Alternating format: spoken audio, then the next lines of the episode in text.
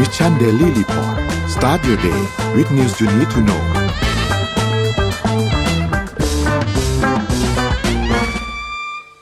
สวัสดีครับ ยินดีต้อนรับเข้าสู่ Mission Daily Report ประจำวันที่ 20 มิถุนายน 2566 นะครับ วันนี้คุณอยู่กับเรา 2 คนตอน7โมงถึง8โมงเช้าสวัสดีพี่เอ็มครับ สวัสดีค่ะ สวัสดีค่ะนนท์สวัสดีค่ะท่านผู้ฟังทุกท่าน ครับ สวัสดีทุกคนวันอังคารด้วยนะครับ ก็เข้าวันที่2ของสัปดาห์กันแล้วนะครับ แล้วก็ วันนี้จริงๆแล้วเมื่อวานนี้มีอัปเดตเรื่องราวหลายเรื่องเหมือนกันส่งหัวข้อข่าวเข้าไปแล้วก็แบบขนลุกตัวเองว่า โอ้โห มีเรื่องที่ต้องพูดคุยอัปเดตกันเพียบเหมือนกัน ซึ่งคาดว่าน่าจะไม่หมด คิดว่าต้องไปอัปเดตวันพรุ่งนี้ต่อไปด้วย แต่ว่าอะล่ะเดี๋ยววันนี้เราค่อยๆไปอัปเดตหลายๆเรื่องราวกันนะครับ เดี๋ยวพาไปดูเริ่มต้นที่ตัวเลขกันก่อนครับ ตัวเลขบ้านเราครับ ตลาดหลักทรัพย์เซ็ตบ้านเราครับอยู่ที่ 1,556.92 นะครับติดลบ 0.16%นะครับถัดมาครับ หุ้นต่างประเทศครับดาวโจนส์ครับอยู่ที่ 34,299 นะครับ ติดลบ 0.3 นะครับเปอร์เซ็นต์นะครับ NASDAQ นะครับ 13,689 นะครับ ติดลบ 0.68%นะครับ NYSE ครับอยู่ที่ 15,795 นะครับ ติดลบ 0.20%นะครับ แล้วก็ฟุตซี่100 ครับอยู่ที่ 7,588 นะครับ ติดลบ 0.7%นะครับ แล้วก็ห่างเสงครับอยู่ที่ 19,912 นะครับ ติดลบ 0.64%นะครับ ถัดมาครับ ราคาน้ำมันดิบครับมีการปรับตัวลดลงเล็กน้อยครับประมาณเกือบกับหนึ่งเปอร์เซ็นต์ทั้งคู่นะครับ WTI อยู่ที่เจ็ดสิบเอ็ดจุดศูนย์แปดนะครับแล้วก็เบรนท์อยู่ที่เจ็ดสิบหกจุดศูนย์หกนะครับราคาทองคำครับอยู่ที่หนึ่งพันเก้าร้อยห้าสิบจุดสี่เก้าครับติดลบศูนย์จุดสามแปดเปอร์เซ็นต์นะครับและสุดท้ายครับคริปโตครับบิตคอยครับอยู่ที่สองหมื่นหกพันหกร้อยนะครับEthereum อยู่ที่หนึ่งพันเจ็ดร้อยสามสิบนะครับ Binance สองร้อยสี่สิบเอ็ดนะครับ Solana อยู่ที่สิบห้าจุดหกห้านะครับแล้วก็ Bitkub Coin อยู่ที่หนึ่งจุดสามหกครับนี่เป็นอัปเดต ตัวเลขทั้งหมดครับพี่เอ็มพี่เอ็มพาไปดู Morning Talk หน่อยครับ Morning Talk วันนี้นะคะ ชวนคุยกันค่ะเรื่องของการช้อปปิ้งออนไลน์ค่ะ อยากรู้ว่าทำไมช้อปปิ้งออนไลน์ถึงได้รับความนิยม ใครชอบช้อปปิ้งออนไลน์บ้างบอกเราหน่อยนะคะ แล้วปกติคุณช็อปอะไรเหรอ ที่ออนไลน์อะอยากรู้เพราะว่าบางคนก็แบบคืออย่างเอ็มอย่างเงี้ยเอ็มจะไม่ซื้อ คือก็ซื้อแต่ว่าซื้อเสร็จแล้วก็ออกมาแบบ บางทีก็ผิดหวังบ้างเสื้อผ้าค่ะ เหมือนกับ ซื้อเสร็จแล้วก็แบบรู้สึกว่า เอ๊ะ ตกลงมันทำไมมันไม่ตรงปก คือรูปรักมันเหมือนเลยนะ แต่ว่าพอใส่กับตัวเราอะความยืดความบางอะไรเงี้ย มันไม่ตรงกับที่นางแบบเขาใส่อะทำไมนางแบบเขาใส่แล้วมันดูไม่บาง แล้วทำไมเราใส่แล้วมันดูบางอะไรเงี้ยเออ คอมเมนต์กันมาหน่อยนะคะ ว่าใครชอบช้อปปิ้งออนไลน์ เราซื้ออะไรออนไลน์ เราซื้ออะไรออฟไลน์ มีอะไรที่ไม่สามารถช็อปออนไลน์ได้ อ่าโอเค ลองคอมเมนต์กันเข้ามาหน่อยครับ ว่าทุกท่านเป็นยังไงเรื่องของช็อปออนไลน์ครับเล่าเล่าให้พวกเราฟังนิดนึงแล้วก็เดี๋ยวประมาณสักเจ็ดโมงห้าสิบเนาะเรากลับมาคุยกัน อันนี้ถือเป็นการแบบวอร์มวอร์มไปก่อนเลย ก่อนที่จะถึงเจ็ดเจ็ดเดือนหน้า นี่วอร์มนานเหมือนกันนะวอร์มวอร์มกันเกือบเฮ้ยก่อนมันล่วงหน้าแบบประมาณสามเทเดย์ค่ะอ่าช็อปออนไลน์มันจะมีวันที่ยี่ห้าอีกวันหนึ่งปกติมันจะลดแบบวันวัน double ใช่ป่ะแล้วก็มี mid มันคือสิบห้า แล้วก็มีอีกทีหนึ่งยี่ห้าแล้วค่อยมีวัน double ของเดือนต่อไปค่ะ นี่นี่แปลว่าตัวจริงนะฮะตัวจริง ตัวจริงตัวจริงเรื่องช็อปออนไลน์ตัวจริงเรื่องโปรโมชั่น อะโอเคครับพี่เอ็มพาไปเริ่มต้นก่อนดีไหมครับ หรือให้เราเริ่มก่อนดีวันนี้ อ่าขอขอพาไปเริ่มต้นเรื่องนี้เลยค่ะช้อปปิ้งได้ครับออนไลน์แล้วเดี๋ยวเราค่อยกลับมาดูคอมเมนต์กันเนาะอันนี้คือเอาข่าวก่อนนะคะได้ครับ Google Shopping ไม่แน่ใจว่าเมืองไทยมีใครใช้ Google Shopping หรือเปล่าเนาะเพ ราะปกติก็คือช็อปตามแพลตฟอร์มแล้ว Lazada Shopee อะไรอย่างงี้ใช่ไหมคะครับ Google Shopping เนี่ยเขาปล่อยฟีเจอร์ใหม่ค่ะ ให้ AI ลองใส่เสื้อผ้าเสมือนจริง มีไซส์ให้เลือกหลากหลาย แต่อันเนี้ยตอนแรกเข้าใจผิดคิดว่าเขาเขาถ่ายรูปเรา แล้วเสร็จแล้วก็คือให้เราลองเสื้อได้ ปรากฏว่าไม่ใช่ค่ะ คือหมายถึงว่าเขาอะมีโมเดล ในหลากหลายแบบมากๆเลย เพื่อที่จะให้เราอะเลือกคนที่ skin tone เหมือนเรา สีผิวเหมือนเรา แล้วก็รูปร่างเหมือนเราได้ค่ะ มีผู้ใช้บริการกว่า 56%ที่ซื้อเสื้อผ้าออนไลน์แล้วผิดหวัง เพราะว่าไม่เหมาะกับรูปร่างของตัวเองค่ะ แล้วก็มีอีก 42%รู้สึกว่าไม่เหมาะกับเสื้อผ้าที่นายแบบนางแบบใส่ให้ดูค่ะ Google ก็เลยเปิดตัว 2 ฟีเจอร์ใหม่สำหรับการซื้อของออนไลน์ โดยออกแบบให้ผู้ใช้งานค้นหาเสื้อผ้าได้ละเอียดยิ่งขึ้น สามารถเห็นภาพได้ดียิ่งขึ้นว่าเสื้อผ้าจะมีลักษณะอย่างไรในรูปร่างที่หลากหลายค่ะ ผู้ใช้งานอันนี้คือเฉพาะ Google ในอเมริกานะ Google Shopping ในอเมริกาจะเห็นได้ว่าเสื้อผ้าผู้หญิงจาก H&M Loft Everlane Anthropology เป็นยังไงเมื่อใส่จริง ตอนนี้ยังไม่ได้แบบ apply to any brand แต่ว่าเฉพาะ 4 แบรนด์นี้เท่านั้นนะคะฟีเจอร์ใหม่เนี่ยจะช่วยให้ผู้ใช้งานหาเสื้อผ้าที่เหมาะสมกับรูปร่างของตัวเองได้มากขึ้น เพราะว่าแต่งโทนสีผิว ชาติพันธุ์ ผมแล้วก็รูปร่าง ซึ่งมีขนาดตั้งแต่ไซส์ XXS ไปยัน 4XL เลยค่ะ ช่วยให้เห็นว่าเสื้อผ้าชิ้นหนึ่งมีลักษณะยังไง แต่ตอนเนี้ย มันยังมีเฉพาะเสื้อผู้หญิงนะ ก็คือผู้ชายยังไม่มีนะคะ แล้วก็มีแค่เพาะสี่แบรนด์ที่บอกไป Google กล่าวว่าเสื้อผู้ชายและประเภทอื่น ๆ จะสามารถใช้งานได้ภายในช่วงปลายปีนี้ค่ะ ฟีเจอร์ใหม่ถูกออกแบบเพื่อแสดงภาพอย่างแม่นยำก่อนที่ผู้ใช้งานจะตัดสินใจซื้อ เพื่อช่วยให้ผู้ใช้งานเนี่ยไม่ผิดหวังจากการซื้อเสื้อผ้าที่ขนาดไม่เหมาะสมกับตัวเอง แล้วตกลงทำยังไง AI ยังไง หรือว่าจ้างนางแบบมาเยอะๆหรือเปล่า การลองเสื้อผ้าแบบ virtual ของ Google เนี่ยเขาใช้โมเดลของ AI ที่พัฒนาแบบ Stable Diffusion และ DALL-E ซึ่งก็คือเรียนรู้ที่จะค่อยๆ ลบจุดรบกวนออกจากภาพเริ่มต้นที่มีจุดรบกวนทั้งหมด แล้วก็ขยับเข้าใกล้เป้าหมายทีละขั้นทีละขั้นทำให้โมเดลของ Google เนี่ยสามารถคาดคะเนได้จริงว่าเสื้อผ้าจะยับพับหรือยืดในลักษณะอย่างไรบนโมเดลที่มีไม่ว่าจะอยู่ในมุมหรือท่าทางใด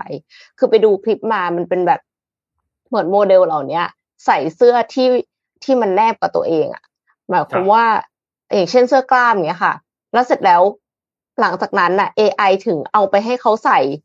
ใส่เสื้อแบบต่างๆ ต่างๆ ต่างๆ ของของสี่แบรนด์เนี้ยเออคือเวลาที่เราใช้ AI ใน Photoshop อะค่ะนนเราสามารถที่จะวงแล้วก็บอกว่าเสื้อโค้ทคนนี้ขอให้เปลี่ยนเป็นเสื้อยืดสีแดง มันก็เปลี่ยนให้ อันเนี้ยทำงานลักษณะเดียวกันเลย คือมีโมเดลอยู่ แต่ว่าโมเดลใส่เสื้ออย่างหนึ่งเสร็จแล้วเขาก็เจนเสื้ออีกแบบหนึ่งใส่ลงไปในโมเดล ซึ่งมันจะเจนเรื่องของความยับการพับด้วย อันนี้ดีมากๆเลยเพราะว่า รู้สึกว่าปกติแล้วการใส่อะ มันไม่เหมือนตุ๊กตากระดาษเนาะเอาเอาเสื้อมาแปะอย่างเงี้ย มันไม่ได้อะ มันไม่สมจริงใช่ป่ะแต่ว่าอันเนี้ยมันต้องพูดถึง texture ด้วยของเสื้อค่ะ ว่ามันหนามันบางยังไง โมเดลอันนี้คือ Google Shopping เนี่ยไม่ได้สร้างโดย AI AI ใช้เพียงเสื้อผ้ารอบๆ ภาพของหุ่นจำลองในแบบนางแบบเท่านั้นฟีเจอร์ใหม่จะช่วยให้ผู้ใช้เจอสิ่งที่ต้องการ เช่น ตัวเลือกที่คล้ายกันแต่ถูกกว่า เรียนรู้อัลกอริทึม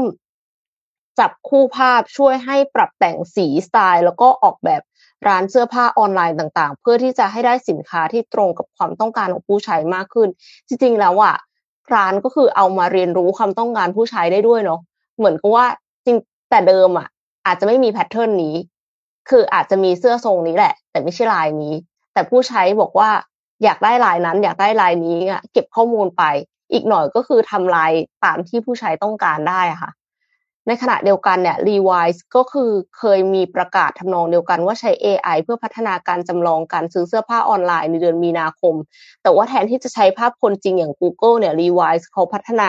โดยใช้นายแบบที่สร้างโดย AI แต่ว่าภายหลังก็ได้ยกเลิกแผนเดิมไป หลังจากที่ได้รับกระแสตอบรับที่ไม่ดีค่ะ แต่ยังคงยืนยันว่าการใช้โมเดล AI จะช่วยให้แบรนด์สามารถโปรโมทภาพลักษณ์ของแบรนด์ ที่มีผลิตภัณฑ์เหมาะกับคนทุกรูปร่างได้อย่างรวดเร็ว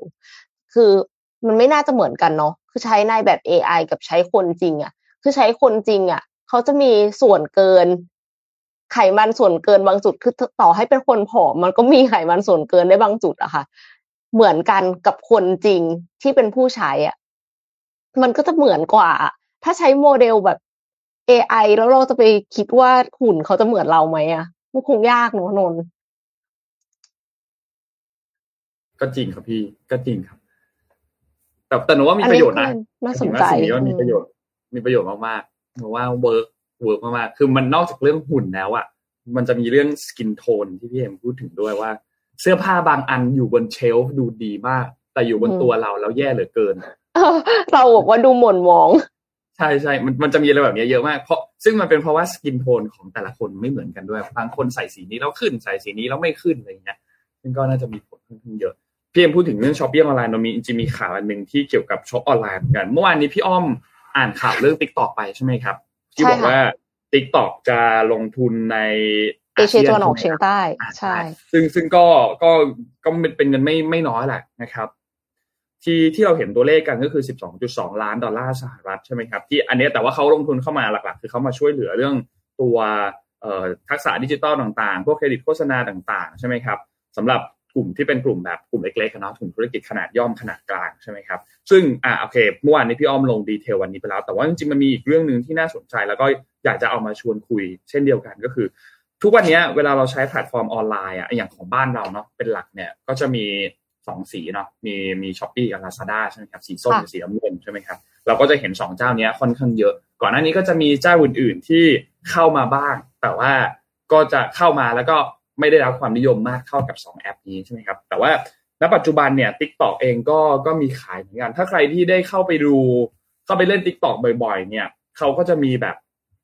อะมียิง ad หนึ่งละ แล้วสองก็คือจะมีแบบไลฟ์ใช่ไหมครับ ซึ่งไลฟ์เนี่ยก็ก็เป็น feel เดียวกันกับไลฟ์ขายของเลยอะ่ะมีแบบมีตะกร้าสินค้า มีกดแล้วมีสั่งของมีนู่นมีนี่ได้อะ่ะคือมันก็เป็นหนึ่งในเหมือนกับเป็น Marketplace เป็นอีคอมเมิร์ซเจ้าหนึ่งที่ค่อนข้างที่จะ มาสู้กับ Shopee Lazada ในช่วงเวลานี้พอสมควรเหมือนกัน คือเราต้องยอมรับหนึ่งอย่างว่า TikTok เนี่ยได้รับความนิยมมากๆเนาะในในต่างประเทศได้รับความนิยมพอค่อนข้างค่อนข้างเยอะเลย แล้วแน่นอนในประเทศไทยก็เช่นเดียวกัน ได้รับความนิยมเยอะมากนนท์เชื่อว่าเดินไปอะ มีสิบเอามีสิบคนเดินมา เอาให้แบบว่าวัยแตกต่างกันเลยนะครับ เอาตั้งแต่เด็กยันแบบว่าผู้สูงอายุเลยนะนนท์ว่าอย่างน้อยมีเจ็ดถึงแปดคนอะ ที่เล่น TikTok คือคือคือที่ที่บ้านนนท์เยอะขนาดนั้นเลย ก็ก็แบบก็แบบผู้สูงอายุก็มีคนเล่นอะหมายถึงว่าแบบรุ่นแม่รุ่นตาคุณตาอะไรเงี้ย ก็มีคนเล่น TikTok อะไรเงี้ย ซึ่งมันก็ค่อนข้างได้รับความนิยมในในในวงกว้างพอสมควรเนี่ยนะครับ ทีนี้ TikTok เนี่ย อย่างที่บอกว่าเขามีการประกาศเอ่อลงทุนในอาเซียนใช่ไหมครับ400 ล้านบาทใช่ไหมครับ แล้วก็ TikTok Shop ก็เป็นหนึ่งอันที่มีการขยายค่อนข้างเยอะ คือ TikTok Shop เนี่ยมันมันมันมัน basic มากครับ ก็คือพูดง่ายๆคือมันเหมือนเป็นฟีเจอร์ที่แยกมาจากตัว TikTok ปกติที่เราดูวิดีโอดูคอนเทนต์นู่นนี่ต่างๆ เนี่ย แยกออกมาเพื่อเป็นขายของออนไลน์ โดยเฉพาะเลยนะครับ ซึ่งสิ่งที่ได้เปรียบอย่างหนึ่งแล้วอาจจะคล้ายๆ Facebook ก็คือมันเป็นโซเชียลมีเดียที่มี user ค่อนข้างเยอะ และมีคนที่เล่นอยู่แล้วใช่ไหมครับเพ ราะฉะนั้นถ้าทำตัว shop ให้ดีๆ เนี่ย มันก็มีโอกาสที่จะเข้าถึง user ได้จำนวนใหญ่ ๆ เหมือนกัน คือปกติเราเข้า Lazada เราเข้า Shopee เราเข้าไปเพื่อ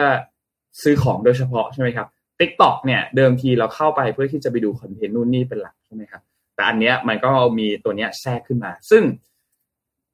อันนี้ชวนคุยเล่นนะ ไม่รู้ว่าทุกท่านคิดยังไง แต่ว่าก็อยากให้พิมพ์พิมพ์เข้ามาเหมือนกันว่าว่าแบบเออคิดคิดกันยังไงแต่นนคิดว่า อย่างก่อนหน้านี้เวลาเวลาเราเข้า Facebook อะแล้วมันก็จะมี Facebook ที่เป็น Facebook Marketplace ใช่ไหมครับ ไม่ว่าจะเป็นการประกาศขายของลงไปใน Facebook เลย หรือว่าการประกาศลงไปตามกลุ่มต่างๆ ที่เป็นกลุ่มแบบกลุ่มนี้ขายรองเท้าไนกี้กลุ่มนี้ขายเสื้อผ้าเอ่ออาดิดาสกลุ่มนี้ขายคอมพิวเตอร์อะไรเงี้ยละอันนั้นมันก็จะตรงไปเฉพาะกลุ่ม ซึ่งโนรู้สึกว่ามันก็ไม่ได้ไม่ไม่ไม่ได้แบบว่า นนไม่ค่อยได้ซื้อของผ่าน Facebook มากเท่ากับซื้อ Marketplace แล้วกัน แสดงว่าแสดงว่านนซื้อของผ่าน TikTok Shop TikTok เนี่ยยังไม่เคยเหมือนกันพี่พี่เอ็มยังไม่เคยแบบ เพราะว่า เพราะว่ามันยังไม่ได้มีจังหวะที่แบบเข้าไปดูดูเห็นเขาไลฟ์ขายของกันเยอะมากเลย โดยเฉพาะของกินตอนกลางคืน คือหิวไม่ใช่อะไรไลฟ์เยอะมาก ซึ่งซึ่งอันนี้ก็น่าเลยเป็นอันหนึ่งที่ค่อนข้างน่าสนใจครับว่านะ จะเข้ามาแย่งตลาดในบ้านเรามากน้อยแค่ไหน คือณปัจจุบันเนี่ยต้องบอกว่าเอาทั้งอาเซียนเลยนะครับช้อปปี้เนี่ย ส่วนแบ่งเยอะที่สุดนะครับแล้วก็ค่อยรองลงมาเป็น Lazada นะครับ เป็น Tokopedia แล้วก็เป็น TikTok Shop นะครับ ซึ่งซึ่งส่วนใหญ่แล้วเนี่ยก็อย่างที่บอกครับช้อปปียังคงยืนหนึ่งอยู่เนาะแต่ว่าในอนาคตก็ไม่แน่เหมือนกันนะอันนี้เราต้องติดตามดูว่าว่าจะมีการขยายมากน้อยแค่ไหน แล้วพอขยายแล้ว แผนแต่ละอย่างเนี่ย มันจะเจาะเข้าไปหาผู้บริโภคให้เปลี่ยนพฤติกรรมได้มากน้อยแค่ไหนนะว่าอันเนี้ยน่าสนใจ เป็นอันนึงที่อยากจะชวนคุยว่าให้จับตามองไว้แล้วกันว่า TikTok Shop เนี่ย น่าจะมาเหมือนกัน ค่ะ แล้วยิ่งเขาทุ่มทุนสร้างด้วยนะ คือถ้าสมมติว่าเขาแบบให้เครดิตในการโปรโมทอะไรเงี้ย มันน่าจะแล้วก็ดันอัลกอริทึมดันขึ้นมา อืม น่าแล้วจะมันมีง่ายเยอะอะเลยจำนวนคลิกอะ มันยิ่งน้อยลงเรื่อยๆนะหมายถึงทุกแอปเลยนะครับ มันยิ่งน้อยลงเรื่อยๆในการอ๋อที่จะดกว่าจะไปซื้ออรถึงจ่ายเงินใช่ไหมใช่ใช่มันมันจะน้อยลงเรื่อยๆมันไม่มันง่ายขึ้นเรื่อยๆอะมันก็เสียเงินง่ายมากขึ้นอะไรเงี้ยอืคือมจริงค่ะเออนั่นแหละครับต้องต้องระวังตัวให้ดีนิดนึง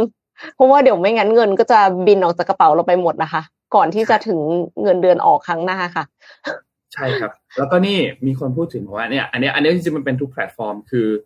อย่าง TikTok Shop เนี่ยขายดีมากโค้ดเยอะ คือใช่ครับ เพราะว่ามันเป็นช่วงที่เขากำลังแบบโปรพยายามโมทจะดึง user โปรโมทดึง user นู่นนี่ไงเพราะฉะนั้นมันก็เลยแบบ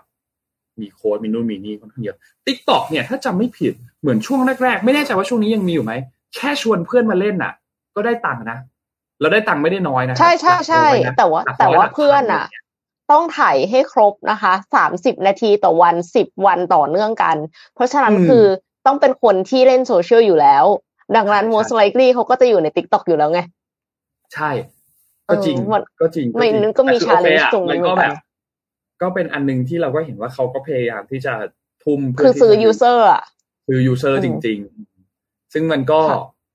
ก็ประสบความสำเร็จบ้างเหมือนกันนะเอาใช่ใช่ใช่เราไม่รู้ว่าเขาใช้เงินกับเรื่องเนี้ย ไปมากเท่าไหร่แล้ว แต่เขาคงไม่อืมน้อยแหละ แต่นนท์เชื่อว่าก็ได้ user กลับมาไม่น้อยเหมือนค่ะกันมอยากให้ทุกคนเล่าให้ฟังหน่อยครับ ใครเคยใช้ TikTok Shop แล้วเคยสั่งของมาแล้วอะประสบการณ์ user experience เป็นยังไงบ้าง อันนี้มีคนที่บอก TikTok ซื้อง่ายส่งไว อันนี้ไม่รู้เหมือนกันไม่เคยใช้ ยังไม่เคย ยังไม่เคยแบบสั่งมาจาก TikTok Shop จริงๆเหมือนกันอ่าเดี๋ยวเราเดี๋ยวเราค่อยมาอ่านคอมเมนต์กันเนาะได้ครับไปรวมกันกับคอมเมนต์ Morning Talk ตอนเช้าเลยได้ไปที่อีกข่าวหนึ่งก่อนค่ะคันค่ะ เป็นเรื่องของการลงทุนค่ะ Warren Buffett เดิมพันครั้งใหญ่ ทุ่มเงินล็อตใหญ่ในหุ้นญี่ปุ่นค่ะ สำนักข่าว CNN รายงานว่า Berkshire Hathaway ของ Warren Buffett เนี่ย ได้ทุ่มเงินทุนซื้อหุ้นของบริษัทเทรดดิ้งยักษ์ใหญ่ญี่ปุ่น 5 บริษัทเพิ่มขึ้น จนทำให้ตลาดหุ้นของญี่ปุ่นเนี่ย ปรับตัวสูงขึ้นทำสถิติในรอบหลายปีเลยค่ะ Berkshire Hathaway เนี่ยเขาออกมาระบุเมื่อวานนี้ว่าได้บริษัทเนี่ยได้ซื้อหุ้นของ Itochu Marubeni Mitsubishi Corporation Mitsui Co และ Sumitomo คิดเป็นกว่า 8.5%ของพอร์ตการลงทุนเลยนะคะ และยังเป็นการถือหุ้นในบริษัทนอกสหรัฐอเมริกาที่มีมูลค่ามากที่สุดของบริษัทอีกด้วย การเข้าซื้อหุ้นครั้งนี้เนี่ยผู้เชี่ยวชาญมองว่ามาจากการที่ Berkshire Hathaway เห็นโอกาสว่า เศรษฐกิจญี่ปุ่นมีแนวโน้มจะเติบโตสดใสจากมาตรการการสนับสนุนการลงทุนในตลาดหลักทรัพย์ของรัฐบาลญี่ปุ่นค่ะห้าบริษัทที่กล่าวมาเนี่ยเป็นที่รู้จักกันในนามโซโกโชชาซึ่งเป็นกลุ่มบริษัทที่ดำเนินการลงทุนในอุตสาหกรรมที่หลากหลาย ตั้งแต่วัสดุก่อสร้างอาหารและเครื่องดื่มโลจิสติกส์มารูเบนีเนี่ยลงทุนในโรงไฟฟ้าด้วยค่ะ พอดีเคยทำงานด้วยตอนที่อยู่ปตท โดยที่ผ่านมาเนี่ยหุ้นในกลุ่มเนี้ยปรับตัวเพิ่มขึ้นต่อเนื่องมากว่า 30%แล้วค่ะ ก็กลายเป็นว่าญี่ปุ่นซึ่งดูเหมือนเศรษฐกิจจะฝืดอะมานานมาก ตอนนี้ก็คือมี positive outlook แล้วนะคะ เพราะว่า Warren Buffett ก็คือลงหนักมาก คิดดูว่าลงกว่า 8.5%ของพอร์ตการลงทุนของ Berkshire Hathaway เลยค่ะ ก็เป็นที่น่าจับตามอง นักลงทุนก็อาจจะลองย้ายไปดู จากที่ก่อนหน้านี้จีนร้อนแรงมากเวียดนามร้อนแรงมากตอนนี้ ในอนาคตญี่ปุ่นจะร้อนแรงหรือเปล่าก็ต้องจับตาดูต่อไปค่ะ แต่ว่าตอนนี้รู้สึกว่าเยนจะอ่อนค่ามากนะคะ อาจจะเป็นจังหวะที่ดีของการซื้อเยนแล้วก็ไปลงทุน หรือว่าการซื้อเยนแล้วเพื่อที่จะไปเที่ยวในอนาคตค่ะอืมอืมอืมอืมอืมนั่นแหละครับ ถูกจริงครับ คือ จากเดิมเราไปญี่ปุ่นเราหารสามเนาะเห็นราคาอะไรแล้วเราจะหารสาอืมอฮึแล้วก็ใช่จะได้เป็นแล้วก็จะได้เป็นเงินผ่านแต่ว่า ตอนนี้ไปญี่ปุ่นคือหารสี่นะหารสี่ค่ะสี่หารสี่เลยนะ คือแบบว่าไม่ใช่อ่าฮะกลายเป็นสามจุดห้านะ แต่เป็นมันคือหารสี่แต่ราคาเลยของมันแพงขึ้นไหมคะนนท์นนท์นนท์ก็รู้สึกว่าราคาของมันแพงขึ้นราคาของหลาย ๆ อย่างมันแพงขึ้น แต่ว่าก็ โดยโดยในความรู้สึกอีกอย่างหนึ่งก็คือวิหารสี่เลยนะ แต่ก่อนมาหารสามเองอะไรอย่างเงี้ย แต่พอเราเคยคำนวณมาเป็นเงินบาทมันก็ก็เท่าเดิมก็เท่าเดิมอะหมายถึงว่ามันก็เพ ราะของราคามันขึ้นไงมียกเว้นแบบบางอย่างที่โอเค มันไม่ได้ราคาขึ้นเยอะมากแต่ว่าพวกแบบว่าของที่เป็นเขาเรียกว่าอะไรของยังชีพทั่วไปอะอืมค่าครองชีพทั่วไปอะเราซื้ออาหารซื้อนู่นซื้อนี่อะไรเงี้ยมันก็แพงขึ้นพอสมควรแต่ก็แล้วไงเราไปเที่ยวเนาะเราไปเที่ยวเราก็เราก็แล้วก็เต็มที่เหมือนกัน แล้วก็มาแบบทรงพลังเหมือนกันนะอะพาไปเรื่องถัดมาครับพาไปการเมืองบ้านเราบ้างครับจริงๆมีหลายเรื่องพอสมควรเดี๋ยวค่อยๆอัปเดตกันนะครับ ไปดูเริ่มต้นเรื่องแรกคือเรื่องของการประกาศรับรองผลเลือกตั้ง หรือว่าประกาศรับรองสสนะครับ ก็กินระยะเวลากันไปค่อนข้างนานพอสมควรนะครับ จนกระทั่งเมื่อวานนี้เนี่ยทางด้านคุณแสวงบุญมีเลขาธิการคณะกรรมการการเลือกตั้งหรือว่ากกตเนี่ยก็เป็นการแถลงมติของกกตชุดใหญ่นะครับ ก็มีการประกาศรับรองสสครบ 500 คนนะครับ ก็แบ่งเป็นสสแบบแบ่งเขต 400 คน แล้วก็สสบัญชีรายชื่อเนี่ย100 คน นะครับ ซึ่งก็ดูแล้วเนี่ยก็เรียบร้อยนะครับ เป็นไปตามกรอบกฎหมายคือภายในระยะเวลา 60 วันนับตั้งแต่วันเลือกตั้งนะครับ ก็ต้องบอกว่ากว่าจะกว่าจะเสร็จเนาะใช้เวลาพอสมควรเหมือนกันไม่น้อยเหมือนกันนะครับ ซึ่งทางด้านของเลขาธิการกรกตบอกว่าโอเค แม้ว่าจะมีการประกาศรับรองสสไปเป็นที่เรียบร้อยแล้วเนี่ย แต่ว่าก็ยังคงมีอำนาจที่จะสืบสวน แล้วก็ไต่สวนตามมาตรา 138 ของพรบว่าด้วยการเลือกตั้งอยู่ดีนะครับ เพราะฉะนั้นพูดง่ายก็คือ สสเนี่ยได้รับประการประกาศรับรองผลการเลือกตั้งแล้ว แต่ถ้าสมมุติว่ามีหลักฐานว่ามีสสคนไหนที่มีการทุจริตการเลือกตั้ง หรือมีอะไรก็ตามที่มันผิดกฎกฎหมายการเลือกตั้งนะครับ ก็ให้เพิกถอนสิทธิ์แล้วก็เพิกถอนสิทธิ์เลือกตั้งต่างๆ ก็คือพูดง่ายก็คือ อาจจะมีการประกาศย้อนหลังตามมาอีกทีหนึ่งได้ ก็จะมีการตรวจสอบกันต่อไปด้วยเหมือนกันนะครับ ซึ่ง ณปัจจุบันตอนนี้เนี่ยนะครับ อย่างที่บอกครับพอหลังจากที่ประกาศรับรองสอสอเป็นที่เรียบร้อยแล้วเนี่ยก็จะมีเวลาถัดมาเป็นว่าเราก็จะต้องประกาศเรื่องของการประชุมสภาใช่ไหมครับอ๋อลืมบอกอีกอย่างหนึ่งก็คือเนี่ยในช่วงวันที่ 20 ถึงวัน 20 ที่ที่ 24เนี่ยนะครับ ก็จะเปิดให้อ่สสเนี่ยไปรับเหมือนเป็นหนังสือรับรองอะหนังสือรับรองว่ามีการประกาศเรื่องของสอสอเป็นที่เรียบร้อยแล้วนะครับรับรองสอสอที่เรียบร้อยแล้ว พื่อที่จะรอกระบวนการต่อไปในเรื่องของกระบวนการการเปิดประชุมสภานะครับ ซึ่งก็ต้องจับตามองครับว่าจะเปิดประชุมสภาเนี่ยภายในวันที่เท่าไหร่นะครับ แต่คาดว่าเนี่ยอย่างน้อยคือภายในระยะเวลาประมาณ 10 ช่วง 15 วันนี้ช่วงสด2สัปดาห์นี้นะครับ เพราะฉะนั้นดีเดย์ที่เราพอจะกะคร่าวๆได้นะครับ ก็จะไปอยู่ในช่วงนี่แหละครับ ประมาณวันที่ 4 ของเดือนหน้านะครับ เดือนกรกฎาคม นะครับก็ประมาณวันที่ 4 ก็จะมีการเปิดประชุมสภานะครับ แล้วแน่นอนว่าพอเปิดประชุมสภาปุ๊บหลังจากนั้นก็จะเป็นการเลือกประธานสภาต่อ แล้วหลังจากนั้นก็จะเลือกนายกรัฐมนตรีนะครับ ซึ่งคาดว่ากลมๆกลางเดือนหน้า น่าจะมีนายกรัฐมนตรีคนใหม่นะครับ ทีนี้ประเด็นอันหนึ่งที่ติดค้างกันมาเป็นระยะเวลานานก็คือเรื่องของประธานสภาใช่ไหมครับเดี๋ยวเราจะค่อยๆไปทีละขยักเลยนะ แต่ไปตามนี้เลยเมื่อกี้เราพูดถึงรับรองสสแล้ว ต่อไปคือเรื่องของการเปิดประชุมสภาใช่ไหมครับพอเปิดประชุมสภาปุ๊บเนี่ยเอ่อคนที่จะเป็นประธานสภาที่เป็นประธานสภารักษาการเนี่ยก็จะเป็นคนที่อายุเยอะที่สุดที่เป็นสสนะครับนนไม่แน่นนยังไม่แน่ใจว่าเอ่อใครเป็นคนที่อายุเยอะที่สุดนะครับในในสอสอสมัยนี้นะครับห้าร้อยคนเนี่ยไม่แน่ใจว่าเป็นใครเดี๋ยวยังไงหาข้อมูลมาแล้วมาแจ้งกันอีกทีหนึ่งเนาะแต่ว่าคนนั้นจะเป็นรักษาการก่อน เพื่อที่จะทำหน้าที่จัดการเลือกโหวตประธานสภา นะครับ ทีนี้เรื่องของประธานสภาเนี่ยนะครับ ก่อนหน้านี้เนี่ยถ้าใครติดตามโซเชียลมีเดียเนาะเราก็จะเห็นการพูดคุยประเด็นเรื่องนี้กันค่อนข้างเยอะมีการถกเถียงกันค่อนข้างเยอะว่า เอ๊ใครนะควรที่จะต้องเป็นประธานสภา ประธานสภาควรที่จะต้องมาจากพรรคไหนนะ มาจากพรรคอันดับหนึ่งมาจากพรรคอันดับสองหรือมันจะต้องยังไงนะอะไรเงี้ยนะครับ ก็มีการพูดถึงการมีการย้อนดูสถิติกันว่าก่อนหน้านี้เนี่ยมันเป็นอย่างไรบ้างนะครับ ซึ่งก็สุดท้ายแล้วเนี่ยณปัจจุบันเนี่ยนะครับ ก็มีการออกมาพูดแล้วนะครับอย่างทางด้านของออคุณภูมิธรรมเวชยชัยนะครับ รองหัวหน้าพรรคเพื่อไทยนะครับ ก็มีการให้สัมภาษณ์เมื่อวานนี้นะครับ เกี่ยวกับประเด็นตำแหน่งประธานสภาผู้แทนราษฎรนะครับบอกว่าโอเคณปัจจุบันเนี่ยยังไม่ได้มีข้อสรุปใดๆนะที่มีการออกมาพูดถึงเรื่องนี้นะครับ แต่ว่าก็มีการพูดคุยกันไปหนึ่งถึงสองครั้งนะครับ แล้วก็ด้วยความที่สสของพรรคก้าวไกล แล้วก็สสของพรรคเพื่อไทยเนี่ยมีจำนวนที่ต่างกันน้อยมากนะครับ คือต่างกันประมาณแบบ ไม่ไม่ไม่กี่คนเท่านั้นนะครับทำให้ก็คิดว่าควรจะได้ตำแหน่งรัฐมนตรีเนี่ยในจำนวนที่เท่าเท่ากันนะครับแล้วก็ให้พรรคก้าวไกลเนี่ยเป็นประมุขฝ่ายบริหารเป็นแกนนำจัดตั้งรัฐบาลไปนะครับส่วนพรรคเพื่อไทยเนี่ยก็ควรจะได้ตำแหน่งประธานสภาไหมแต่ว่าสุดท้ายแล้วก็ยังไม่ได้มีการพูดคุยกันนะครับแต่ว่ายังหมายถึงว่าพูดคุยกันแล้ว แต่ว่ายังไม่ได้ข้อสรุปออกมานะครับแต่ว่าย้ำหลักการอันหนึ่งก็คือพรรคการเมืองที่ชนะการเลือกตั้งอันดับหนึ่งเนี่ยควรจะครองตำแหน่งประธานสภา แล้วก็พรรคอันดับสองถ้าหากว่าคะแนนเสียงต่างกันไม่มาก รองประธานสภาเนี่ยจะมีสองคนถ้าอันดับสองก็ควรจะได้รองประธานสภาทั้งสองคนเลย เพราะฉะนั้นถ้าเราอิงจากหลักการที่พูดถึงอันนี้เนี่ยก็คือประธานสภาเป็นของก้าวไกล รองประธานสภาสองคนเป็นของเพื่อไทยทั้งสองคนนะครับ อันนี้ก็เป็นเป็นอันหนึ่งที่เป็นกระแสข่าวออกมาณปัจจุบันตอนนี้นะครับ แต่ว่าเดี๋ยวจะหลังจากนี้จะมีอัปเดตอะไรเพิ่มเติมไหมจะมีการออกมาแถลงอย่างเป็นทางการไหมเนี่ย ก็ติดตามรอความชัดเจนกันอีกทีหนึ่งนะครับ แต่ว่าอันนี้เนี่ยก็เป็นชื่อที่เป็นเป็นเป็นหลักการที่ออกมาณปัจจุบันตอนนี้นะครับ ส่วนเรื่องของชื่อว่าใครเป็นผู้ที่เหมาะสมที่จะดำรงตำแหน่งเนี่ยนะครับ ก็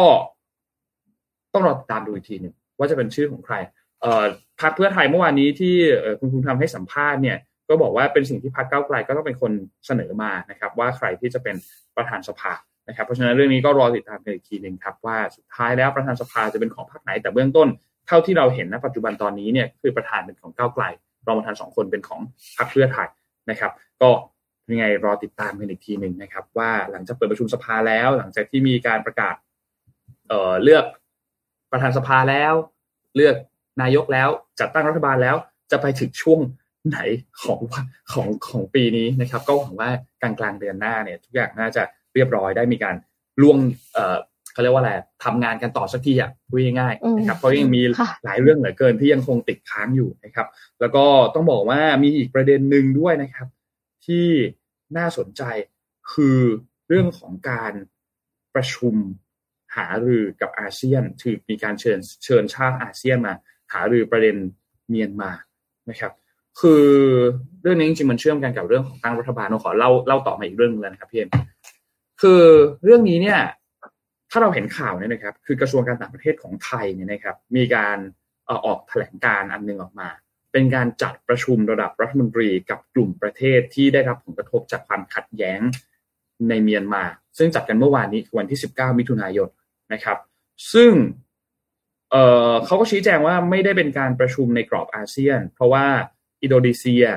สิงคโปร์ก็ปฏิเสธการเข้าร่วมหารือในครั้งนี้นะครับ แล้วก็มีเสียงวิพากษ์วิจารณ์พอสมควรว่า เอ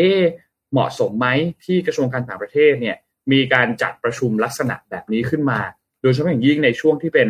รัฐบาลรักษาการนะครับ ก็เลยมีการวิพากษ์วิจารณ์กันค่อนข้างเยอะพอสมควรเหมือนกันนะครับ ว่าการจัดประชุมในครั้งนี้เนี่ยเหมาะสมหรือเปล่านะครับ แต่ว่าใจความสำคัญของแถลงการฉบับนี้ที่ออกโดยกระทรวงการต่างประเทศเมื่อวันที่ 18 มิถุนายนเนี่ยนะครับ ก็บอกว่าการประชุมครั้งนี้เนี่ยมีผู้แทนระดับสูง จากลาว กัมพูชา เมียนมา อินเดีย จีน บรูไน เวียดนามเข้าร่วม นั่นหมายความว่ามีชาติอาเซียนอีก 4 ชาติที่ไม่ได้เข้าร่วมนะครับ ก็คือมีอินโดนีเซียนะครับ ซึ่งปัจจุบันเป็นประธานอาเซียนนะครับ แล้วก็มีสิงคโปร์ มีฟิลิปปินส์ แล้วก็มีมาเลเซีย 4 ประเทศนี้เนี่ยไม่ได้เข้าร่วมนะครับ ซึ่งก็ไม่น้อยนะ มี 4 ประเทศที่4ประเทศที่ไม่ได้เข้าร่วมนี่ก็ก็ไม่ไม่น้อยเหมือนกันนะครับ เพราะฉะนั้นทางด้านของเมียนมาเนี่ยนะครับรัฐมนตรีกระทรวงการต่างประเทศ เป็นตัวแทนในการเข้ามาร่วมหารือ ในเมื่อวานนี้ด้วยนะครับ ก็คือคุณปานชเวเนี่ยนะครับ ก็น่าสนใจครับว่าเรื่องนี้เหมาะเหมาะสมหรือเปล่านะกับการมาประชุมกันในช่วงเวลาที่เป็นช่วงเปลี่ยนผ่านของรัฐบาลนะครับ BBC เนี่ยเขานนนชอบหัวข้อเขาเลยเขาพาดหัวข่าวว่ารัฐบาลรักษาการไทยเชิญชาติอาเซียนมาหารือปมเมียนมา เป็นสิ่งที่ผิดกาลเทศะหรือจริง ๆ แล้วเป็นแค่แบบจังหวะนรกเฉยๆนะครับ ก็อันนี้ก็ ก็น่าสนใจต้องเป็นคำถามเป็นคำถามที่ต้องต้องถามกันต่อไปครับว่าเหมาะสมหรือเปล่านะครับ กับการหารือแบบไม่เป็นทางการในครั้งนี้นะครับทั้งที่กำลังจะเปลี่ยนผ่านเข้าสู่รัฐบาลใหม่พอดีเนี่ยนะครับ ก็ก็ต้องรอติดตามดูนะครับ แต่ว่าอย่างที่เราเห็นครับท่าทีของประธานอาเซียนอย่างอินโดนีเซียเนี่ยก็ไม่ได้มาเข้าร่วมในครั้งนี้รวมถึงมีอีกสามชาติด้วยเนาะไม่นับรวมอินโดนีเซียนะครับ ที่ปฏิเสธในการเข้าร่วมการประชุมในครั้งนี้นะครับ ซึ่งก็ต้อง ต้องเขาเรียกว่าอะไรเดียต้องให้ความเป็นธรรมอย่างหนึ่งก็คือ อาจจะจังหวะนรกเฉยๆก็ได้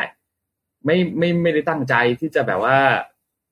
ใช้จังหวะนี้เป็นเรื่องของการผิดกาลเทศะหรือเปล่า อันนี้ก็ก็อาจจะเป็นจังหวะนรกเฉยๆก็ได้นะครับ ก็เพราะฉะนั้นก็ก็รอติดตามดู แต่ว่าถ้าเราไปย้อนดูในในการลงมติต่างๆ ของไทยเกี่ยวกับประเด็นเรื่องเมียนมาเนี่ยนะครับ ยกตัวอย่างอย่างในปี 64เนี่ยนะครับ เราก็งดออกเสียงนะครับ ในในมติของ UN นะครับสมัชชาใหญ่แห่งสหประชาชาติในเรื่องประเด็นเรื่องของการคว่ำบาตรการขายอาวุธให้เมียนมา คือต้องบอกว่าเรางดออกเสียงมาโดยตลอด ไม่ได้เห็นด้วยหรือไม่เห็นด้วยแต่เรางดออกเสียงมาโดยตลอดตั้งแต่ปี 60 แล้วในประเด็นที่เกี่ยวข้องกับ ตอนนั้นเรื่องของการละเมิดสิทธิมนุษยชน เราก็งดออกเสียงเอ่อ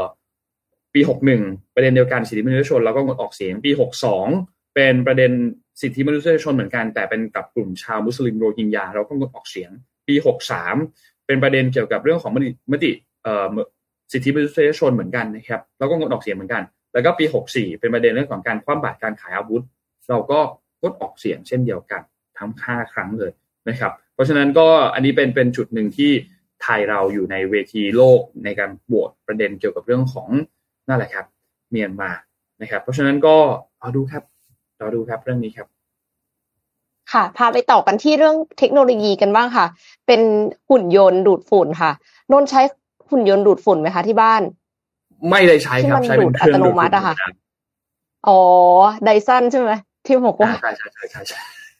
ใช่ใช่ใช่โอเคฝันมากค่ะ อันนี้ก็คือปกติแล้วเวลาที่เราใช้หุ่นยนต์ดูดฝุ่นอะมันก็จะแบบระวังไม่ให้ตกบันไดใช่ปะ คือแค่มันไม่ตกบันไดเราก็ดีใจแล้วเอางี้ดีกว่า แต่หุ่นยนต์ตัวเนี้ยสามารถปีนแล้วก็ทำความสะอาดบันไดได้ค่ะ อย่างที่เห็นในคลิปเลยนะคะ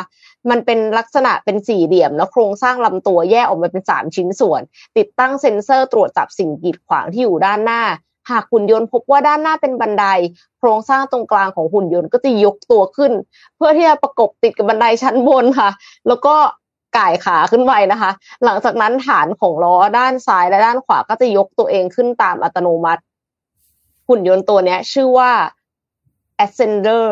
Ascender จาก Migo Robotics ค่ะ ซึ่งเป็นหุ่นยนต์ที่สามารถปีนและทำความสะอาดบันไดได้โดยที่บริษัทเขาเคลมว่าเป็นอันแรกของโลกนะคะ แก้ปัญหาหุ่นยนต์ดูดฝุ่นแบบเก่าที่ไม่สามารถทำความสะอาดบันได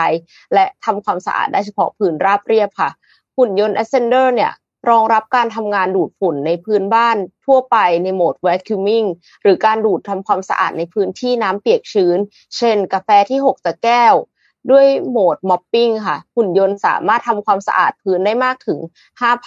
5,167 ตารางฟุตต่อการชาร์จพลังงานไฟฟ้าหนึ่งครั้ง พื้นที่ทำความสะอาดเนี่ยอาจจะน้อยกว่านั้นขึ้นอยู่กับองค์ประกอบอื่น ๆ แต่ทั้งนี้หุ่นยนต์อันนี้มันพิเศษตรงที่มันมี AI เข้ามาด้วยค่ะ เพื่อช่วยการตัดสินใจ เคลื่อนที่แล้วก็ทำความสะอาดได้อย่างมีประสิทธิภาพ รวมไปถึงเทคโนโลยี LiDAR เซนเซอร์ ตรวจจับสิ่งแวดล้อมบนเส้นทางเพื่อป้องกันการพุ่งชน การทำงานของหุ่นยนต์เนี่ยเชื่อมต่อกับแอปพลิเคชันบนสมาร์ทโฟนเพื่อตรวจสอบสถานะการทำงานนะคะ รองรับการสั่งงานด้วยเสียงและก็ระหว่างการทำความสะอาดหุ่นยนต์เนี่ยมีเสียงรบกวนนิดหน่อย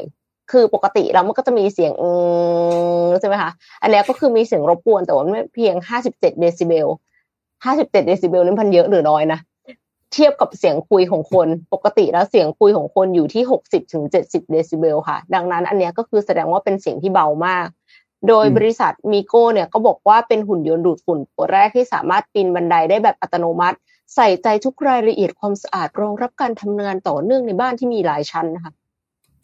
นอกจากความสามารถในการปีนบันไดหุ่นยนต์ก็ยังติดตั้งแบตเตอรี่ที่สามารถใช้งานได้นานกว่าหุ่นยนต์ดูดฝุ่นทั่วไป หลังจาก มีการพัฒนาปรับปรุงเป็นเวลาหลายปี หุ่นยนต์สามารถเคลื่อนที่ไปหาตำแหน่งของแท่นชาร์จด้วยตัวเองได้ด้วยค่ะ แล้วก็บริษัทเนี้ยก็คือมีวิศวกรทำงาน เคยทำงานภายในไดซันด้วย เคยทำงานใน Google แล้วก็ Boston Dynamics ด้วยนะคะ เขากำลัง develop อยู่ประเด็น ใครที่อยากได้ ใครที่อยากได้แล้วยังไม่สามารถซื้อได้ แต่สามารถซื้อล่วงหน้าได้ในราคา 999 ดอลลาร์สหรัฐค่ะ หรือว่าประมาณ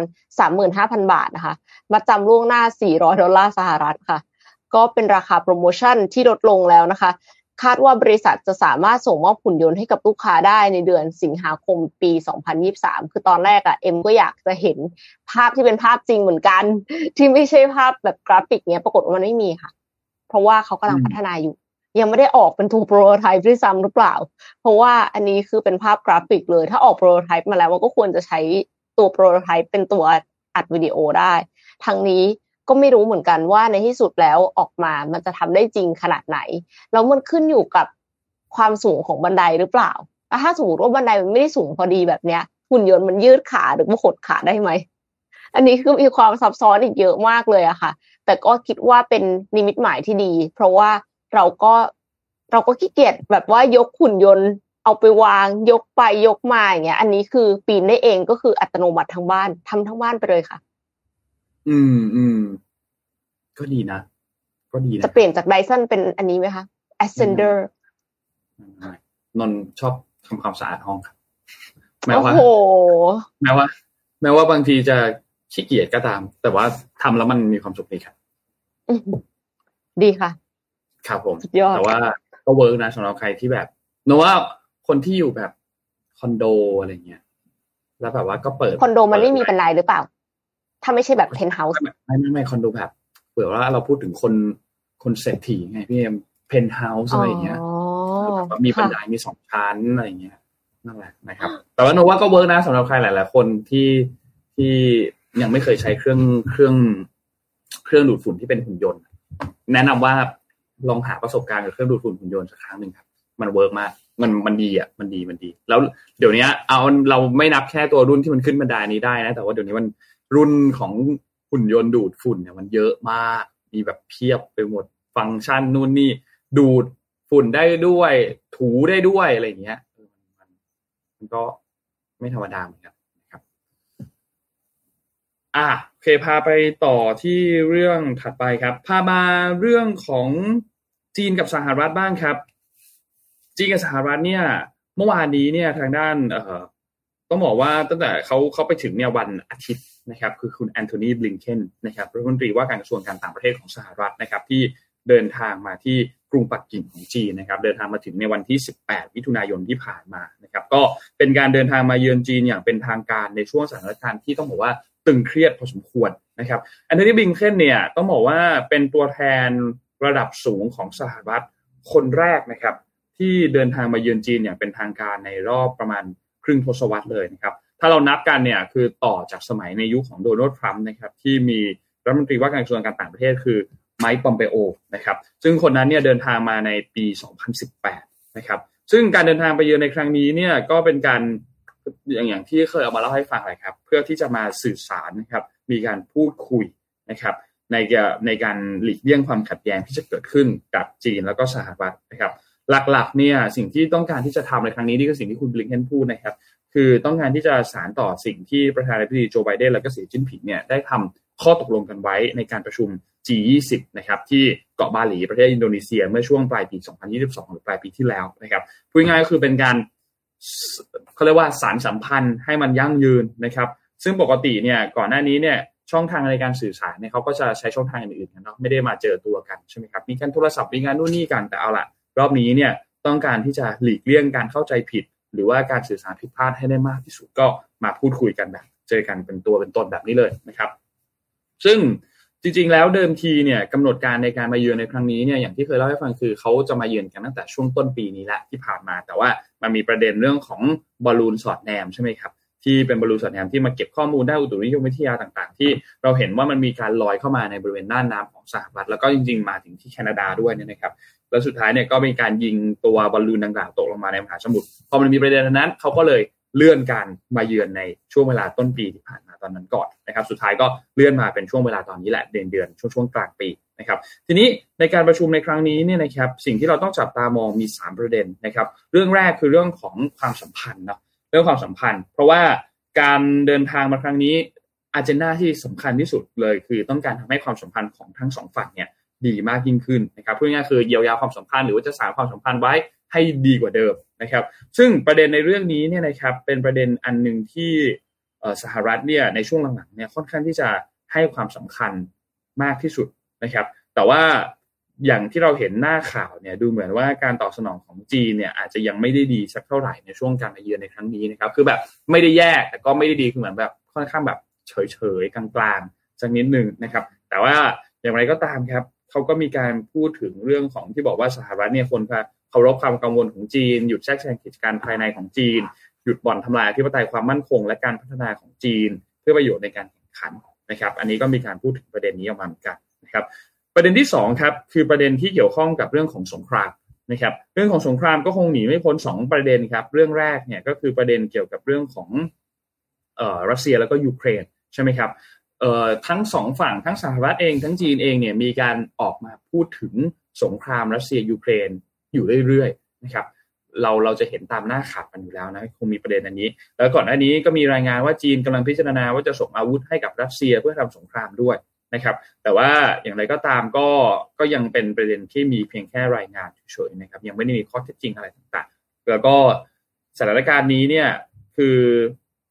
พูดง่ายก็คือไม่อยากให้มันกลายเป็นสงครามตัวแทนนะครับกับยูเครนรัสเซียเจอการกลายเป็นตัวแทนระหว่างสหรัฐกับจีนนะครับ ไม่มีใครคงไม่มีใครอยากให้มันกลายเป็นสงครามตัวแทนแบบนั้นนะครับ แต่ว่าเอาละอย่างน้อยการพูดคุยในครั้งนี้ก็น่าจะทำให้มีการพูดถึงประเด็นอันนี้เนี่ยพอสมควรเหมือนกัน ส่วนอีกเรื่องหนึ่งก็คือพื้นที่ในบริเวณช่องแคบไต้หวันและทะเลจีนใต้นะครับ ก็เป็นจุดหนึ่งที่มีเรือรบของสหรัฐ แล้วก็เรือรบของจีนเนี่ยมีมีการพูดง่ายคือเผชิญหน้ากันหลายครั้งหลายคราวเหมือนกันนะครับ เพราะฉะนั้นเนี่ยก็จีนเองก็บอกว่าจีนมีสิทธิ์ในพื้นที่ตรงนี้สหรัฐก็บอกว่าพื้นที่นี้เนี่ยมันเป็นน่านน้าสากลนะครับ เพราะฉะนั้นก็พูดกันก็พูดกันไปก็ไม่จบหรอกครับเขียนกันไปก็ เมื่อก็คงไม่จบสักทีนะครับ เพราะฉะนั้นอันนี้ก็เป็นอีกอีกอันหนึ่งเหมือนกันที่เป้าหมายที่แอนโทนีบลิงเคนเนี่ยมีการเดินทางมาเยือนในครั้งนี้เนี่ยก็ต้องงานที่จะลดระดับความเสี่ยง ลดระดับความตึงเครียดนะครับในพื้นที่ของสงครามในเรื่องนี้ด้วยนะครับและเรื่องสุดท้ายเนี่ยก็ประเด็นเกี่ยวกับเรื่องของเทรดเนาะประเป็นเรื่องของการค้าต่างๆ ซึ่งมีกินระยะเวลากันมาค่อนข้างนานพอสมควรแม้ว่าจะไม่ได้ดุเดือดเท่ากับช่วง trade war ที่เราจำได้กันก่อนหน้านี้ แต่ว่าก็ไม่ไม่ ก็เป็นประเด็นอันหนึ่งที่ต้อง concern เหมือนกัน เพราะฉะนั้นหลักๆ 3 เรื่องครับ เรื่องของความสัมพันธ์เรื่องของสงครามแล้วก็เรื่องของการค้านะครับที่ต้องมีการพูดคุยกัน เราก็จะได้เห็นภาพอย่างที่เราเห็นภาพแอนโทนีบลิงเคนนะครับมีการจับมือกันกับรัฐมนตรีว่าการกระทรวงการต่างประเทศของจีนก็คือคุณฉินกังนะครับมีการเข้าพบกันมีหารือกันภายในที่ประชุมนะครับ ซึ่งการหารือกันเนี่ยก็กินระยะเวลาไปมากกว่า 5 ชั่วโมง นะครับและทางด้าของคุณฉินกังเองก็มีการตอบรับคำเชิญของแอนโทนีบลิงเคนที่จะเดินทางไปเยือนสหรัฐในช่วงอนาคตอันใกล้นี้ด้วยนะครับ ซึ่งคาดว่าก็น่าจะเกิดภายในช่วงครึ่งหลังของปีนี้แหละนะครับ ติดตามกันดูอีกทีหนึ่งว่าจะเป็นเมื่อไหร่เท่านั้นเองนะครับ ก็น่าจะมีการขยายประเด็นขยายความร่วมมือเรื่องของความสัมพันธ์กันในหลาย ๆ พื้นที่นะครับ แล้วก็ประเด็นสำคัญอย่างที่บอกครับ คือเรื่องของไต้หวันนะครับ เพราะว่าเป็นเป็นจุดที่มีความเสี่ยงมากที่สุดเกี่ยวกับเรื่องของความสัมพันธ์ระหว่างสหรัฐแล้วก็จีน นะครับ เพราะฉะนั้นเรื่องนี้ยังคงต้องติดตามกันอย่างใกล้ชิดมากๆนะครับสำหรับประเด็นอันนี้นะครับ ก็รอติดตามกันดูครับว่าจะมีแถลงการอะไรร่วมกันออกมาอีกหรือเปล่าสำหรับการมาพบกันในครั้งนี้ของรัฐมนตรีกระทรวงการต่างประเทศของสองมหาอำนาจอย่างจีนและก็สหรัฐนะครับ ซึ่งหลังจากที่มีการเข้าพบทางด้านของคุณฉินกังแล้วเนี่ยก็มีการเข้าพบคุณหวังอี้ด้วยนะครับ แล้วก็คาดว่าจะมีการไปหารือกับนักธุรกิจสหรัฐ ที่อยู่ในจีนด้วยนะครับ เพื่อประเมินเรื่องของการทำธุรกิจต่างๆนะครับ ก็รอติดตามกันดูนะครับ แต่ว่าอีกอันหนึ่งที่คนจับตามองกันอยู่นะครับ ว่าจะมีการพบกันไหมก็คือแอนโทนีบลิงเคนกับสีจิ้นผิงนะครับ ก็ยังไม่มีการยืนยันจากกระทรวงการต่างประเทศของทั้งสองประเทศนะครับ หรือว่าหน่วยงานใดก็ตามยังไม่มีการยืนยัน แต่คนก็จับตามองกันว่าจะมีการพบกันไหมนะครับ ก็รอติดตามนะครับอืมค่ะ พาไปต่อที่เรื่องของ AI กันค่ะ เป็นเรื่องของ Facebook ค่ะ Facebook เนี่ย เอาใหม่เมตาเมตาเนี่ยเขาก็หันมาพัฒนา AI แล้วนะคะ หลังจากที่เบนเข็มไป Metaverse อยู่เยอะ คือปกติแล้วเมตาเนี่ยเขาใช้ AI อยู่แล้วล่ะ แต่ว่าใช้ AI เป็นแบบว่าอัลกอริทึมใช่ไหมคะ คือเวลาที่จะ suggest reels มาให้เราดูอะไรเงี้ย อันนั้นน่ะก็คือเขาก็ใช้ AI แต่ว่า AI ที่กำลังจะพูดถึงเนี่ยคือ generative AI ซึ่ง generative AI เนี่ยเขาไม่ได้มาในรูปแบบของแชทเหมือน Chat GPT เหมือน Bard แต่ว่ามาในรูปแบบของ voice ค่ะ ชื่อว่า voice box voice box เนี่ยมันดียังไง voice box มันดีตรงที่เวลาที่เราต้องการจะสร้างคอนเทนต์แล้วเราไม่ต้องการจะอ่านเองอะค่ะ เราก็สามารถให้ voice box เนี่ยมาช่วยได้ เป็นทีมวิจัย Meta AI นะคะ รายงานถึงปัญญาประดิษฐ์ voice box ที่แปลงข้อความเป็นเสียง text to speech ด้วยความแม่นยำสูง มีอัตราความผิดพลาดของคำต่ำ แล้วก็สามารถเรียนแบบเสียงใครก็ได้ค่ะ โดยใช้ตัวอย่างเพียงไม่กี่วินาทีเท่านั้น อันนี้คือแอบเครียดนิดนึงนะคะว่าพี่มิดมิดฉาชีพเนี่ย เขาสามารถที่จะเอาเสียงเราไปเรียนก็ได้เหมือนกันนะคะ ทีมงานสร้าง voice box เนี่ยจากหนังสือภาษาฝรั่งเศส อังกฤษ สเปน เยอรมนี และโปรตุเกสค่ะ รวบรวมข้อมูล 50,000 ชั่วโมง ความสามารถของ voice box เนี่ยสามารถเรียนแบบเสียงจากตัวอย่างสั้นๆ เรียนแบบสไตล์การพูดข้ามภาษาได้ สมมติว่าเราใส่เสียงตัวเองเข้าไปอย่างเงี้ย แต่ว่าเราพูดภาษาโปรตุเกสไม่ได้ แต่เราจะให้มันอ่านออกเสียงภาษาโปรตุเกสทำได้นะคะ ข้ามได้ ลบเสียงรบกวนได้ มีเสียงสุนัขเห่า ในคลิปเอ็มไปฟังเขามีเสียงสุนัขเห่าแล้วคือ ตัดเสียงรบกวนเขาก็ตัดแล้วก็เอาเสียงที่เราพูดมาต่อกันได้ค่ะ ต่อข้อความได้ตัดช่วงเวลาที่ไม่ต้องการออกจากตัวอย่าง แล้วก็ใส่ข้อข้อความเข้าไปค่ะ voice box เนี่ยมีประโยชน์หลายอย่างคือการสร้างเสียงทดแทนสำหรับผู้ป่วยที่พูดไม่ได้ ให้สามารถสื่อสารได้ด้วยเสียงเดิมของตัวเอง แต่ว่าอย่างที่บอกไปเนาะว่าพี่มิจเนี่ย ก็อาจจะเอาไปใช้ในทางที่ผิดค่ะ Meta เขาก็ยอมรับว่ามันมีอันตรายมาก เพราะว่าสามารถสร้างใช้สร้าง fake news ได้ แล้วก็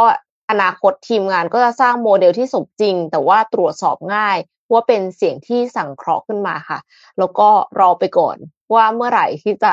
มาถึงเมืองไทยนะคะ แต่ก็ไม่แน่นะพี่มิจเนี่ยเขาอาจจะมีวิธีเทคโนโลยีที่เราไม่รู้ที่ทำได้อยู่แล้วตั้งแต่แรกก็ได้นะ คือถ้าสมมติว่าปลอมแอคเคาท์แล้วเสร็จแล้วปลอมเสียงได้ด้วยอะค่ะนนนนลองนึกสภาพ เพื่อนโทรมายืมเงินอะเขาใช้เสียงเพื่อนอะก็ก็นั่นแหละสิครับโอ้เพราะฉะนั้นอยากให้ใครยืมเงินทางโทรศัพท์เลยครับ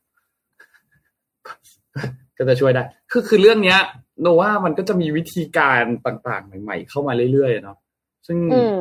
ซึ่งมันจะป้องกันยากนะหมายถึงว่า พอถึงเวลาที่เราโดนจริง ๆ จะป้องกันยากอะ หน้าก็ดีเฟกได้อะ ใช่ใช่ใช่หน้าก็ดีเฟกได้เสียงก็เจนได้ จะเอาภาษาอะไรบอกเลยอย่างเงี้ยอืม คือพอมันยิ่งป้องกันยากๆอะ มันก็ มันก็ยิ่งต้องระวังตัวค่ะยิ่งต้องระวังตัวและหาทางจัดการยาก เพราะว่าคือการแก้ไขอะ มันยากกว่าการป้องกันอยู่แล้วหมายถึงว่าสุดท้ายถ้าเราโดนไปแล้วอะโอกาสที่จะไปแก้ไขมันโอกาสที่จะไปตามนู่นนี่มันอะมันก็อาจจะยาก แต่ถ้าเราไม่โดนไปตั้งแต่แรกเนี่ยมันก็จะ ก็จะดีที่สุดเนาะแต่ว่าเอาล่ะสุดท้ายก็ต้องค่อยๆกินแก้ไขกันไปนะครับ เรื่องนี้ว้ายน่ากลัวจังน่าเป็นเทคโนโลยี นี่พูดถึงเทคโนโลยีเนี่ย ได้ดู Black Mirror กันนะครับ Black Mirror เขาออกเขาออกซีซั่นใหม่นนจำไม่ได้น่าจะห้าหรือหกมั้งแต่ว่าคือคือ Black Mirror เนี่ยมันเป็นซีรีส์ที่พูดถึงเกี่ยวกับ เอ่อความน่ากลัวของเทคโนโลยีกับมนุษย์ ว่ามันจะส่งผลต่อมนุษย์อย่างไรบ้างอะไรเงี้ยแล้วมันก็จะมีแบบพล็อตเจ๋งๆว่าแบบเนี่ยถ้ามันมีแบบนี้มีแบบนี้อะไรเงี้ยมันจะเป็นยังไงอะไรเงี้ยนะครับ แล้วก็จะเอาเทคโนโลยีล้ำๆมามามาเล่าให้ฟังกัน แล้วก็มาฉายมุมในอีกมุมหนึ่งว่า ถ้ามันถูกเอามาใช้จริงๆ แล้วมันจะกลายเป็นยังไง ซึ่ง ซึ่งเป็นเป็นซีรีส์ที่เจ๋งมาก แล้วก็อยากอยากทุกท่านเข้าไปดูโอเคภาคหก season ที่หกเนี่ย ใน season ล่าสุดเนี่ยมันอาจจะไม่ได้เป็นแบบ ไม่ได้เป็นช่วงที่ peak ที่สุดของ Black Mirror ไม่เหมือนช่วง season แรกๆเนาะแต่หนูว่ามันก็เป็นซีรีส์อันหนึ่งที่ดูแล้วแบบ สนุกอะถ้าใครชอบซีรีส์แนวเนี้ย ชอบดูหนังแนวเนี้ย ที่เป็นหนังแนวแนวแบบลึกลับลึกลับนิดนึง มี plot twist นิดนึง แล้วก็มีความแบบเชื่อมโยงกับโลกความเป็นจริงกับเทคโนโลยีอะไรเงี้ยหนูว่าใช้ได้ครับ แนะนำแนะนำสนุกสนุกนะครับ แต่ว่านั่นแหละครับ มีมีอะไรให้ดูเยอะเหลือเกิน ช่วงนี้ ช่วงนี้หนังนู่นเข้าเพียบหนังโรงก็เข้าเยอะซีรีส์เข้าเยอะไหนจะสตรีมมิ่งที่มีเยอะเหลือเกินนะครับ ไหนจะ content YouTube อีก มี TikTok อีก แย่งเวลานอนของเราทั้งหมดเลยนะคะ วันหนึ่งเราต้องการกี่ชั่วโมงครับ ถึงจะสามารถดูทั้งหมดได้ไม่มีทางครับนั่นแหละครับ พาไปดูข่าวถัดไปก่อนที่จะไปเข้าเรื่องของเอ่อ morning talk กันเนาะอ๋ออ๋ออ๋อมีเรื่องนี้มีเรื่องนี้มีเรื่องนี้สำคัญมากเลย Creative Talk Conference ครับกลับอ่าค่ะสำคัญค่ะ เพราะว่าเกือบจะถึงแล้วนะคะ วันที่ยี่สิบสองนี้แล้วนะคะ ใช่ใช่ใช่เรื่องนี้สำคัญมากคืออีกสองวันเท่านั้นเองนะครับ ก็จะถึงงาน CTC 2023 Festival นะครับ ปีนี้เนี่ยเขาจัดกันสามวันไปเลย แล้วสามวันนี้มีสาม conference แน่นมากค่ะคือแน่น ๆ ไปเลยนะครับ เป็นการเจาะลึกเรื่องเทรนด์ในปีหน้าด้วยนะครับ ปี 2024 นะครับ เครื่องมือ MarTech ต่างๆ ที่น่าสนใจ แล้วก็มี speaker มากมายเหลือเกินนะครับ ที่มาเข้าร่วมในงานงานนี้นะครับ อย่างที่บอกครับ speaker ที่เยอะมากขนาดนี้เนี่ยหลักร้อยกว่าคนนะครับ ร้อยกว่าคนนะครับ เยอะมากนะ มีเวิร์กช็อปอีกสิบสิบกว่านะครับ session เนี่ยเพียบนะครับ งานเนี่ยจัดในครั้งนี้เนี่ยสามวันนะครับสามวันนี้เนี่ยนะครับก็ต้องบอกว่า เอากันไปแบบแน่น ๆ เลย เพราะว่า 22 23 24 มิถุนายนนะครับคือเริ่มต้น kick off กันตั้งแต่วันพฤหัสนี้เลยนะครับ คือก็จะเป็นพฤหัสศุกร์เสาร์นะครับสามวันจัดที่เดิมเลยครับไบเทคบางนาครับ ใครที่ยังไม่มีบัตรสมมูล แปะลิงก์ไว้ให้นิดนึงนะครับ ทิ้งลิงก์ไว้ให้นิดนึงว่าสามารถไปซื้อบัตรได้ทางไหนนะครับ ซึ่งก็อย่างที่บอกครับ เขาก็จะมีหลายแบบมากเนาะ สำหรับตัวตัวบัตรเนี่ยนะครับ อย่างที่ทุกท่านเห็นคือ เอาแบบที่เขา recommend ที่สุดก็คือเข้าได้สามวันเลยพฤหัสศุกร์เสาร์เนี่ยเข้าได้สามวันเลยราคาหนึ่งพันแปดร้อยบาท ที่ทุกท่านเห็นบนหน้าจอตรงนี้เลยเนี่ยนะครับ แล้วก็ตัวงานเนี่ยอย่างที่บอกครับ มันจะมีเอ่อ conference เนี่ยหลายแบบมาก คือมีทั้งตัว Creative Talk Conference นะครับ มี People Performance Conference แล้วก็มี Marketing Plan นะครับที่เป็น Marketing Insight and Technology Conference นะครับ เพราะฉะนั้นมันมี 3 วันเลยนะ มันมีมีใช่มีสามวัน แล้วก็มีสามสเตจค่ะ ขนานกันค่ะ ในเวลาเดียวกันแล้วก็คือต้องเลือกฟัง เสร็จแล้วก็ต้องวิ่งนะคะ แต่ละแต่ละที่แล้วก็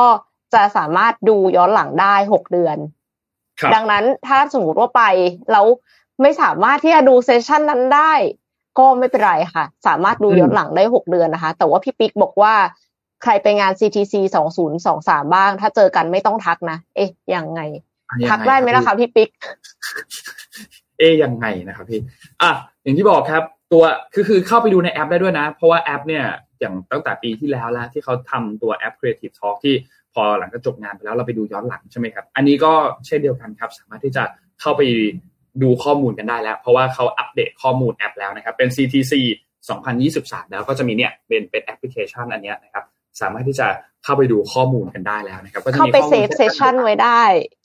มาคุยได้ ไม่อย่างนั้นเนี่ย คุณจะบอกว่าเอาอันนี้เอาเวลาทับกัน เอาไม่รู้เรื่องอะไรอย่างเงี้ยค่ะ เอาอันนี้อยู่เซจไหนอะไรอย่างเงี้ย อันนี้คือเข้าไปแล้วก็คือ search หา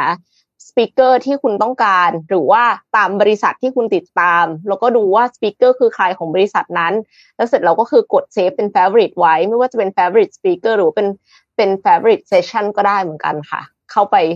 กดมาแล้วค่ะ นั่นแหละครับ เพราะฉะนั้นก็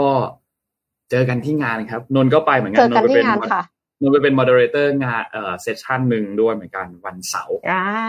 วันวันเสาร์หรอวันเดียวกันเลยกี่โมงนนนนรู้สึกว่าจะช่วงเนี่ยครับ ช่วงเอ่อประมาณบ่ายโมงเที่ยงเที่ยงบ่ายโมงมันยังไม่แน่ใจเวลาเดี๋ยวต้องไปเช็คเวลาอีกทีหนึ่งแต่ว่านนน่าจะไปถึงงานในช่วงเช้านั่นแหละนะครับ ก็ไป standby ไปเดินเล่นอยู่ในงานงานนั้น ไปดูนนเสร็จแล้วก็มาดูเอ็มต่อนะคะ ตอนบ่ายสองค่ะวันเสาร์ค่ะวันที่ยี่สิบสี่ค่ะ stage สามค่ะ ได้ครับ จัดไปครับ เพราะฉะนั้นก็ฝากด้วยครับกับงาน Creative Talk Conference ในปีนี้ครับ มีสามเรื่องเลย ทั้งการตลาดทั้งการบริหารคนแล้วก็เรื่องของธุรกิจนะครับ ก็มีทั้ง session และมีทั้งเวิร์กช็อปครับฝากงานงานนี้ด้วยครับ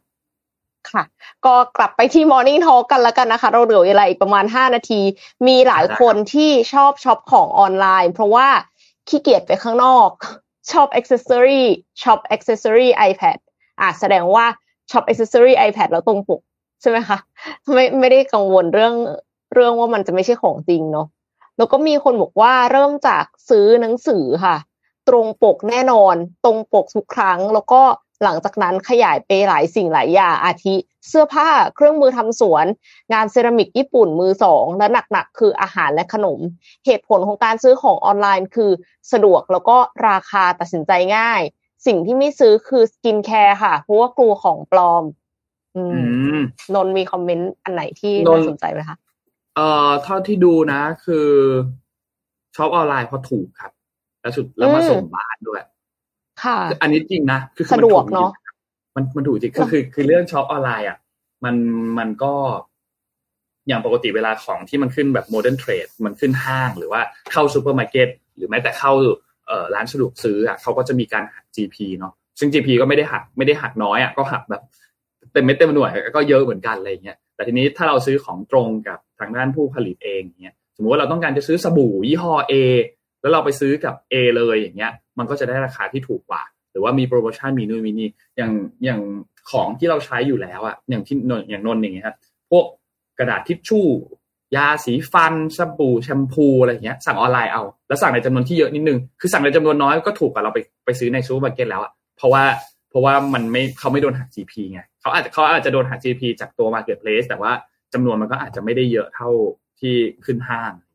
มันก็จะได้โปรโมชั่นมีนู่นมีรวมถึงมีโปรโมชั่นของตัว Marketplace เองด้วย ก็จะได้ลดราคากันไปพอสมควรเหมือนกันนะครับซึ่งก็ทำให้